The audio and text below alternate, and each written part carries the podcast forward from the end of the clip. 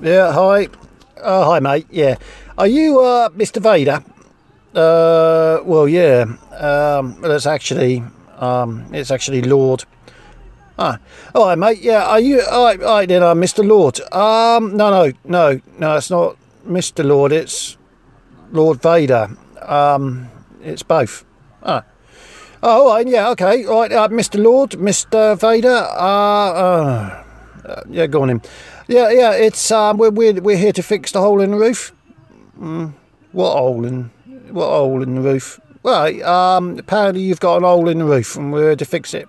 Ah, really? Um, well, how much is that going to cost? Uh, well, probably about 50, uh, 50,000 Republican credits, mate. 50,000 Republic. How big is this hole? Uh, let's have a look here. Uh, oh, it's about three millimetres wide, apparently. Three millimetres wide? I mean, what are you using? Gold bars? No, I didn't. I didn't know anything about this. Who asked you to do this in?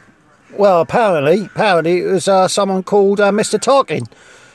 Uh, uh, what you mean, Commander? Oh, what? All right, uh, Mr. Commander. No, no, no. I don't mean. I mean it's Commander Tarkin. It's. It, uh, do you know what? It doesn't matter. Uh, yeah, yeah. Go on. What did he say then?